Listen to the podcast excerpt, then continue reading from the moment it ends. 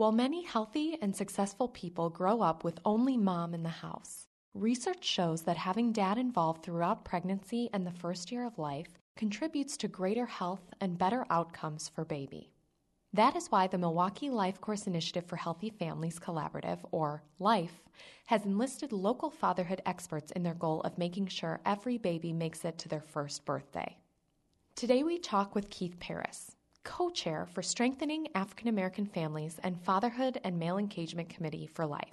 Keith is also the Outreach and Education Coordinator for Pathways for Fathers and Families through Milwaukee County Child Support, with a focus on fatherhood development. This effort is made possible by a grant from the Department of Health and Human Services. Also joining us today is Ernest Goggins, Fatherhood Program Manager at the Parenting Network and a member of the Strengthening African American Families and Fatherhood and Male Engagement Committee. Recently, Keith and Ernest hosted the Fatherhood Barbershop Sessions during the twelfth Annual Milwaukee Fatherhood Summit, presented by Mayor Tom Barrett and the Milwaukee Fatherhood Initiative.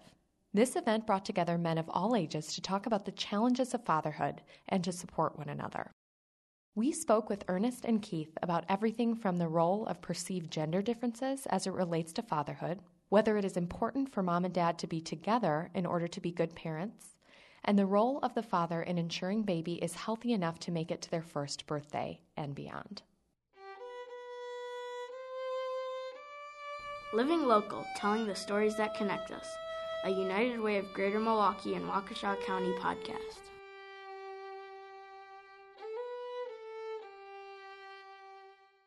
Keith, what's the what, why the connection between fatherhood and the work of Life Course, which of course works to make sure that every baby born in Milwaukee reaches their first baby w- reaches their first birthday, with an emphasis on African American families? Based on the uh, information that I've been able or I've been exposed to, Uh, there's a great importance of having fathers involved um, in healthy birth outcomes, certainly from uh, when the baby's in the womb and that first year. We um, need to engage fathers at that level, uh, help them to understand the importance of positive engagement at that level, and things that they can do to uh, promote healthy birth outcomes. Do you have a personal connection to the issue? What what makes you passionate about the work that you do? I'm always passionate when it comes to children. Um, I don't have any biological children, but uh, I guess that's why I love them so much. Um, and also, I, in my own family, uh, had a niece who um, lost a child uh, before the uh, the age of one. We feel very passionate about that and, and the support of moms and dads uh, when they're having children. And also, I just think legacy uh, is really important. You can't have a legacy if you don't have a child. Child doesn't survive. So, Ernest, what brought you to this work? I worked a, a while actually in education um, in a residential treatment facility um, for boys. And what you notice is that um, these boys are kind of forgotten. You'll have a parent-teachers conference and maybe get two parents. Um, so it just became um, just... just recognizing that there's a need for just education in general with regards to youth, but also education can also take place outside of the classroom. So um, the work was extremely challenging. However, I still wanted to contribute to the, um, the situation in the city. So, you know, I um, made that transition to the Parenting Network, and I got an opportunity to still promote and provide education just in a different realm. And, you know, it was just an opportunity to allow fathers to get to know their, their role, their value, and the outcome of, you know, their children, but also their communities as well. Um, a lot of people see education as, you know, you sit down, be quiet, and I'll teach you, be, you know, and you write this down. But um, a lot of the education um, doesn't happen that way. It comes from mileage, if you will, you know, your life experiences and things like that. So I saw an opportunity for me to relate to a lot of men. Um, as a father, um, my daughter's uh, nine years old. I always say she's going on fourteen. But um, it's just a way to relate, because a lot of the fathers that I see, based upon where I come from in the city, I could have been in a situation that they're in, whether it be incarcerated, may it be um, struggling with um, relationships, drugs, alcohol, and all that, things like that. Why is it so important for the father to be involved, especially that early in life? I think we notice, right? I think as men, we understand um, our value or why it's important for us to be there, but I don't think our society um, values it as much. Um, I think that um, just if you look at even Mother's Day, Mother's Day could be like a whole uh, month ordeal, but, you know, Father's Day, if we don't make it a big deal, it, it's kind of overstepped. So I think as a society, we see images on T V of things like absenteeism or domestic abuse or, um, you know, f- uh, fatherless children and things like that. So um, we sometimes start to believe it as a society. But in reality, when you engage a father and you ask him, are you there for your kids or do you take care of your kids? The majority of the fathers that I talk to say to some degree, yes. They have different obstacles, um, things like um, systemic racism, also a society uh, that sometimes um, believes that, you know, a mom can do it all by herself. I don't know how many times, and Keith, I know you can resonate with this, you heard that term, um, you know, I can be, I'm the mama and the daddy too. But we all know as a society what happens when fathers are absent. So when you talk about just in vitro, we're talking about things like reducing stress. We're talking about things like our father's ability to be communicative, um, to not choose to argue, um, to help out with other kids, to clean up, to remind mom about things like um, doctor's appointments or, you know, uh, take your um, vitamins. And as um, people, I think we also have energy. And babies feel energy. Um, when daddy steps in the room, sometimes the baby kicks. Or when mom's feeling some kind of way, sometimes the baby reacts some kind of way as well. So just being there um, as early as possible, being present and active, and also understanding that it's not about us. It's not about our relationship. It's not about what I did to you last year or how you got back at me. It's about the sake of the children. And I think that as uh, parents, if we do a better job of focusing our energy towards the baby and not our relationship, um, things will, um, of course, work out a lot better for everyone involved. We're we're seeing a shifting in terms of the the roles of fathers. Uh, in the past, we were the hunter-gatherers. Our responsibility was to make provisions for the family. Um, I, I always say that I think the advent of the pill, women having the ability to choose when they have children, uh, options when it comes to that.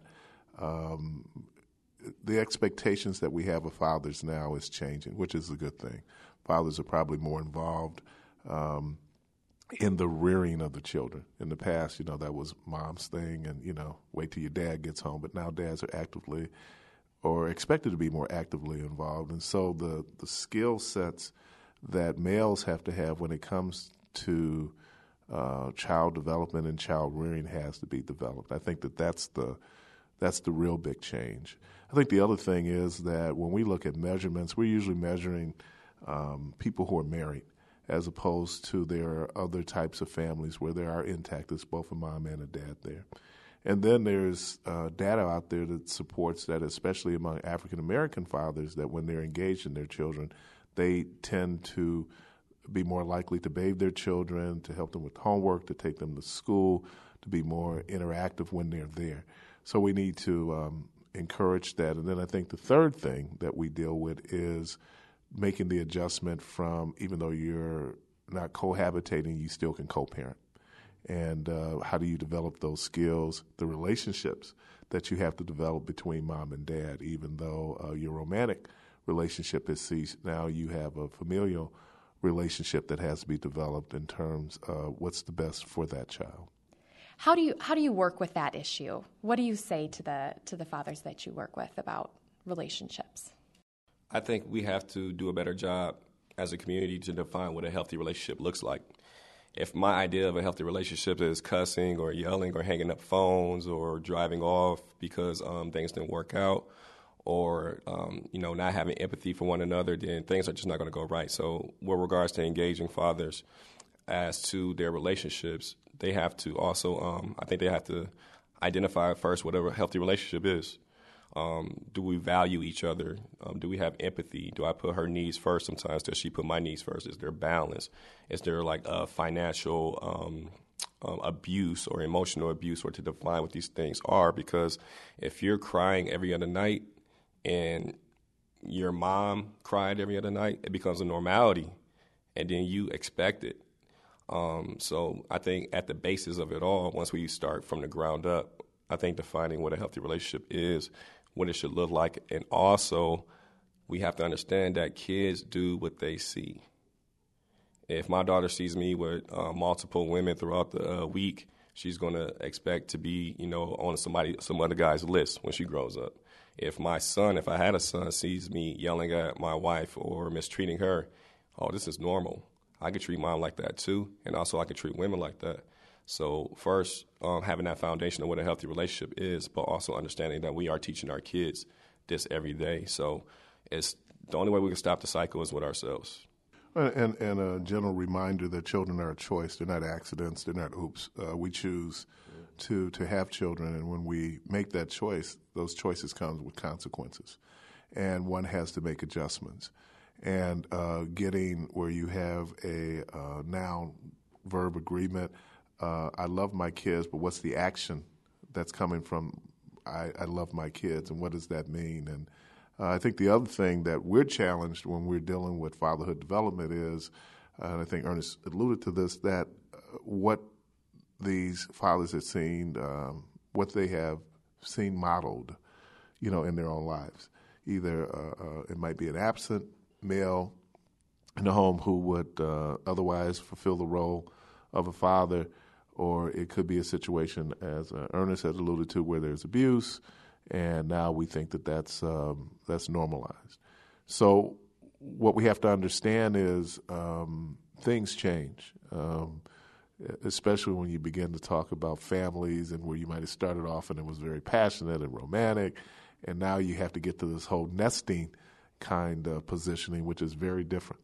And uh, are you able then to step up? I think the other thing that makes it difficult is that there are many men who want to step up and fulfill that role, and uh, they're blocked by the mom, you know, that she's still kind of stuck in her feelings uh, based on the, you know, the, the breakup of the relationship. And just a constant reminder that the child is uh, paramount in this situation, uh, not you or mom, but what's best for the child.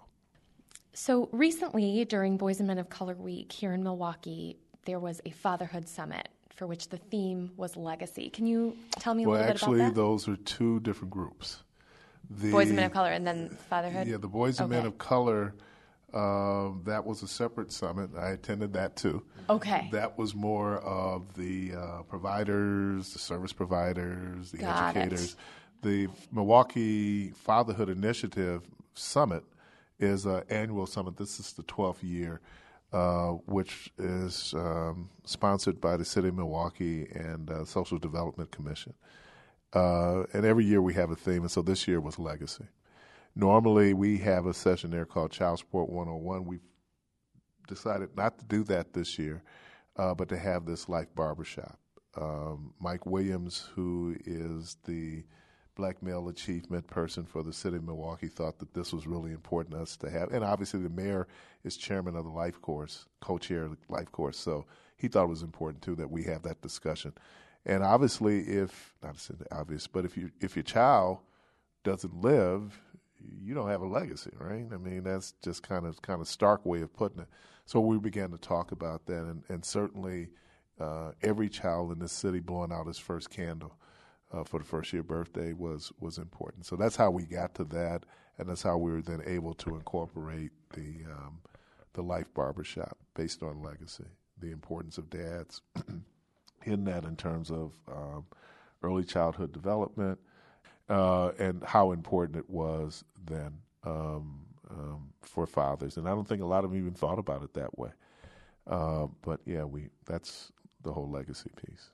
Yeah, um, I think a lot of the guys came in, like, man, I just I want to take care of this child support stuff, get these people off, off my back. But I'd say after like five or ten minutes, once they understood that our goal was not to chastise them or to tell them that they suck as fathers, the room just opened up, and it was a, a great positive uh, flow of conversation. Um, I, I think the guys really left with an understanding of hopefully their role, their value, Um, their essential value, if you will, in the birth outcomes, but also um, the effect on kids going forward. Um, the present and active father can do things for a family like, you know, decrease the likelihood of their daughter becoming pregnant, um, increase the likelihood of a kid getting A's in school, increase the likelihood that a kid is being treated right in their school, um, decrease the likelihood of their son being incarcerated, because we know we're dealing with like one in three, one in four African-American young men will see incarceration, and it's big business. And for these fathers to understand that um, my role is to teach my son that um, as early as possible, um, it, it does a great deal. The guys also seem to understand uh, or develop an empathy or value for the opposite sex. I think that's where a lot of the issues arise in relationships. So it, it was great. I think the guys, it was almost got like emotional a couple times. So we don't we don't get emotional, guys. We don't do that. Um, it, it was a, a, a huge success, um, and look forward to doing it again, definitely. What I really want to talk about is it, I'm hearing a lot from both of you about this narrative that kind of drives fatherhood, it drives manhood, it drives what you know, a father is supposed to be and do. And a lot of these narratives, you know, some of them, like Keith, what you said, that the father is the breadwinner and that's his role. Those are kind of older, older narratives, come from a long line. Maybe that's what they saw, dad, grandpa. Um, and other narratives come from, Ernest, like you said, the, the media, images of, you know, African-American fathers being absent. How do you work to walk back those narratives, because that's really hard to undo these thoughts that are kind of subconscious and, and kind of part of, well, that's how the world is. What do you do to help unravel some of those narratives with the men that you work with? I like to definitely talk about gender. Um, gender as a social construct is not real. I mean, it, it happens, it exists, but it's not like this table or it's not like that, you know. So with that being said, if it's not something so concrete, you can rearrange it, if you will. So if we talk about um, our roles, if you will, and the difference between mothering and fathering and really break it down, oh, based upon who I am or what I am, what makes me good? What can I bring to the table? Oh, I'm strong. I like to play. Um, I have good hand-eye coordination. Um, I let my kids take healthy risks. Um, you know, I have uh, durability, I have endurance, right? I think differently. I'm more about logic and reason. And then you can um, ask the fathers, oh, what is mom good at? Oh, she's emotional. That's a good thing when you really think about it, because when she's emotional, how does she deal with her emotional health? Man, she talks about it. Don't you think you should talk about it? Don't you think that's a good thing? And we just differ, if you will, um, just differentiate the difference between mothering and fathering, but also align the values. Oh, she's good at this. Can you do that? Yes. She's good at that. Can you do that? Yes. So I think if we break down our, if you will, our ideas of what it means to be a man and really uh, dissect that, if our whole idea about what it means to be a man is bringing home money, and then when I don't have a job, does that mean I'm not a man? Or if the whole idea of what it means to be a man is to be uh, um, athletic or to be strong or um, to um, not give up, what happens at that breaking point when I do feel like giving up? Doesn't that make you less of a man? So I think we do uh, a good job of just, um, if you will, breaking down or reconstructing our ideas about what it means to be a man, because our society does a horrible job of it. I want to make sure that we touch on the role of systemic racism. Ernest, I think you brought this up. The role of systemic racism, um, you know, especially in a city like Milwaukee, the most segregated city in the country, outcomes for black men, women, and children are significantly worse than for white uh, families. How do you reckon with that when you're dealing with people on a man-to-man level? Um, I, I, and I don't know if we spend an enormous amount of time we use the term systemic racism. That's an academic term. Um, and I don't know if people are, and maybe they are, sitting around talking about racism. Um, you just talk about your condition, which is which is driven by racism. Something that it, it just dawned on me after all these years that uh, when we talked about um, uh, freeing of the slaves um, after the Civil War, um Many um, African-American males in the South had the right to vote, but they got no land. And and we're dealing with that. And then when you look at, even now, we're on the fifty years anniversary of, uh, they said, two hundred nights that shook Milwaukee, where they were doing the open housing marches. That is significant. If I don't have access to wealth, mm-hmm. uh, land, which is the, the most basic form of wealth, then how can I provide, and then what can I provide for the generation that comes after me. And uh, to have that discussion, um, yesterday they just released a poll that fifty-five percent of white people believe that white people are discriminated against. You talk about denial. And then when you ask them, well, how were you discriminated against because you were white? Well, I don't know, but I, you know, it's that kind of programming. And then we'll minimize. Uh, I was just listening to um, uh, a rap song last night said, "If I Was White." I don't know if that was Q-Tip who did the song, "If I Was White." And, and, and it was powerful, talking about all these things that uh, white people take for granted, uh, getting a cab, uh, getting credit, going to good schools. I mean, these are things that people take for granted that is not the experience of many African Americans, and uh, and especially then when it becomes male. And then when you understand that we create this pipeline to prison, and people talk about the prison industrial complex, they talk about it, again, kind of academic, but it's very real. It's very real when you look at uh, a city or a town called Red Granite. I have no clue to where Red Granite is, but there's a prison there.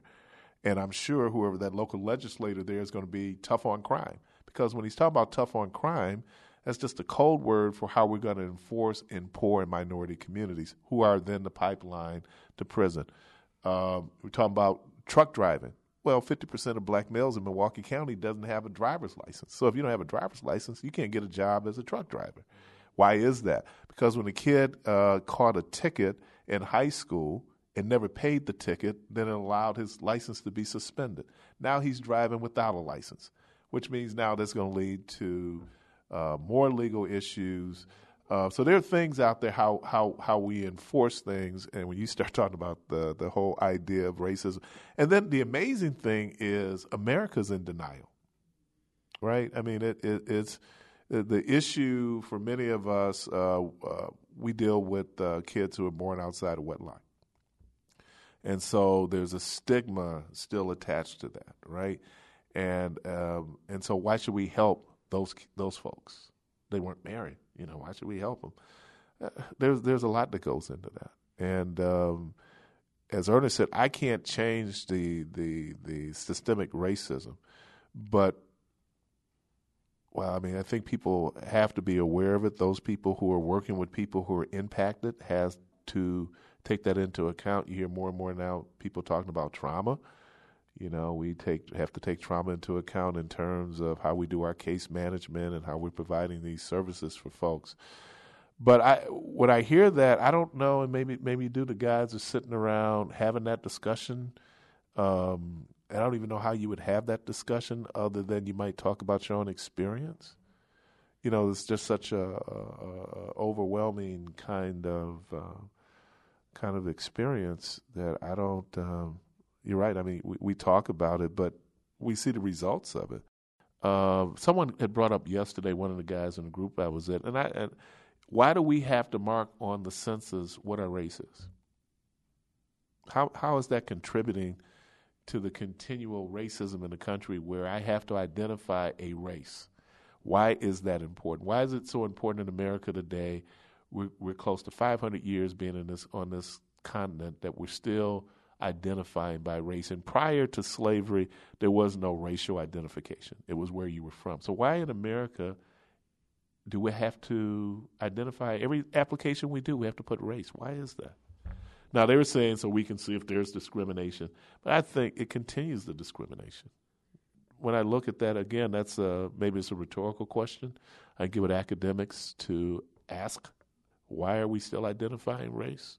Maybe there's a purpose for it. I don't know if there is.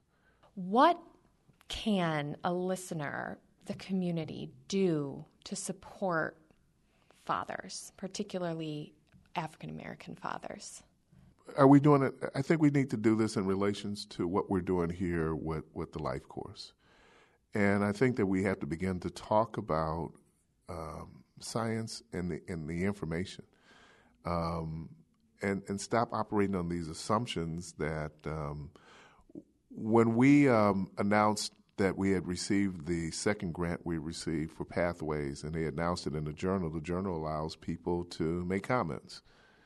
And the comments that you were getting from people, well, why do you, uh, why doesn't a dad know what it is to be a dad? And And why are we training fathers to be fathers? They should know what it is to be a father. That's a myth. You learn how to be a father. So I think the support has to be that we encourage engagement, um, that we that we put things in place that will empower men, whether you're African-American or even white.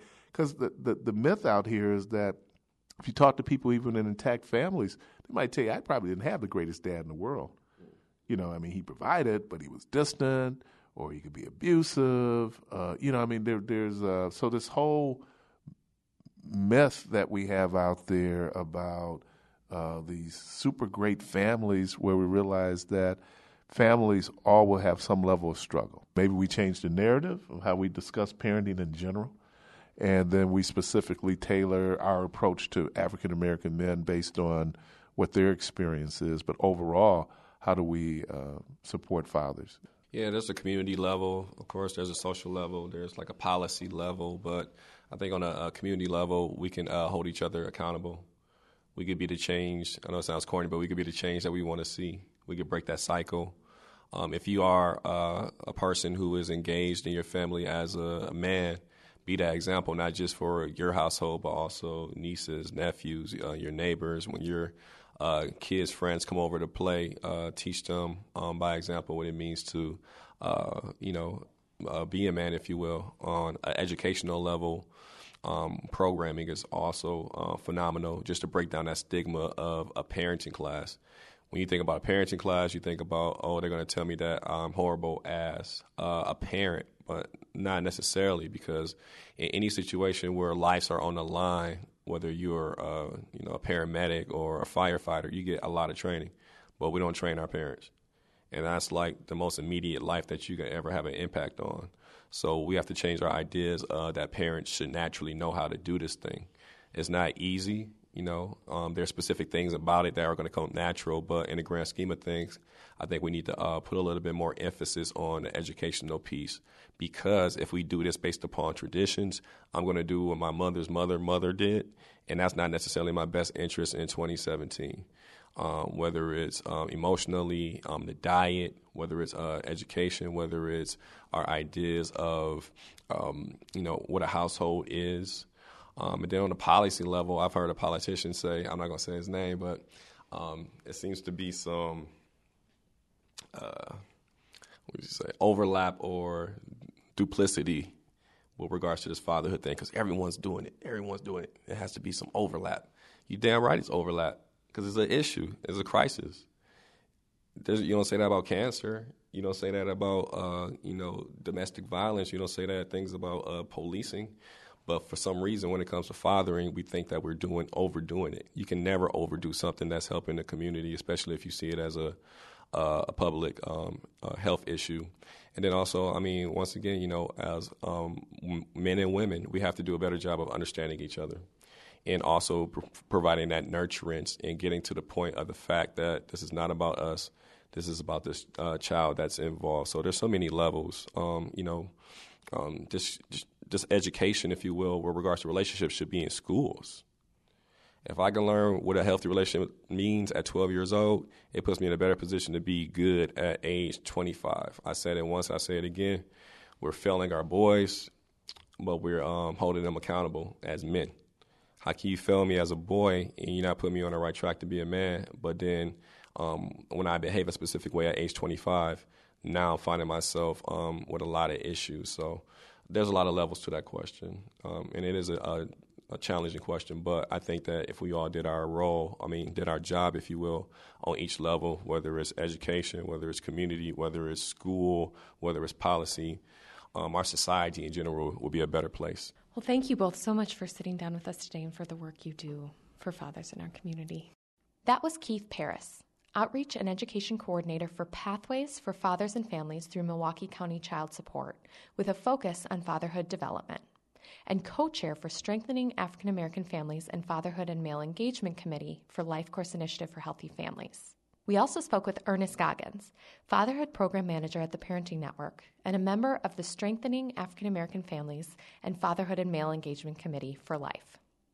Milwaukee Life Course Initiative for Healthy Families is funded by Wisconsin Partnership Program, or W P P, at the University of Wisconsin School of Medicine and Public Health, and convened by United Way of Greater Milwaukee and Waukesha County. Living Local is produced by myself, Katie Kuhn, Melissa Hannon, Brian McCaig, and John Waldbauer. This episode was made possible with help from Sheree Douglas and the Milwaukee Life Collaborative. A special thank you to Ethan and Maeve McCaig for providing the music and voice talent for our introduction.